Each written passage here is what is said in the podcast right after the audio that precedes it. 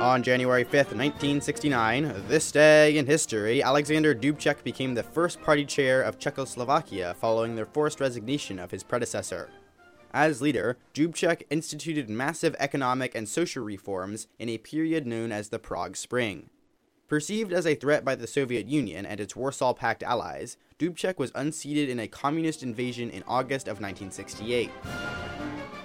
Created out of the ruins of the Austro Hungarian Empire after World War I, Czechoslovakia was occupied by Nazi Germany prior to World War II and was not liberated until 1945 by the Soviet Red Army.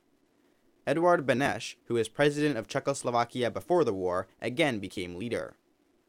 In 1948, with unyielding support from the Soviet Union, the Czechoslovakian Communist Party forced the resignation of non communist members of government, effectively making Czechoslovakia a one party communist state.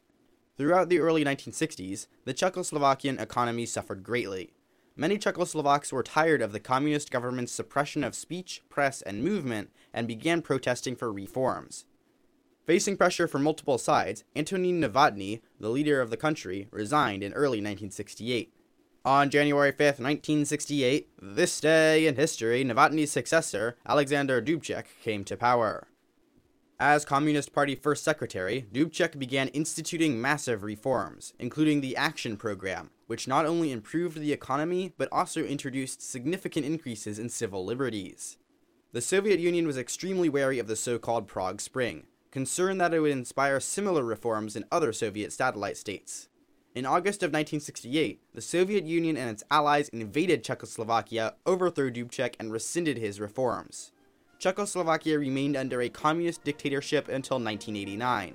I'm Max Colfax, and you just listened to This Day in History. This has been a production of KZYX, a Mendocino County public broadcasting, listener supported community radio.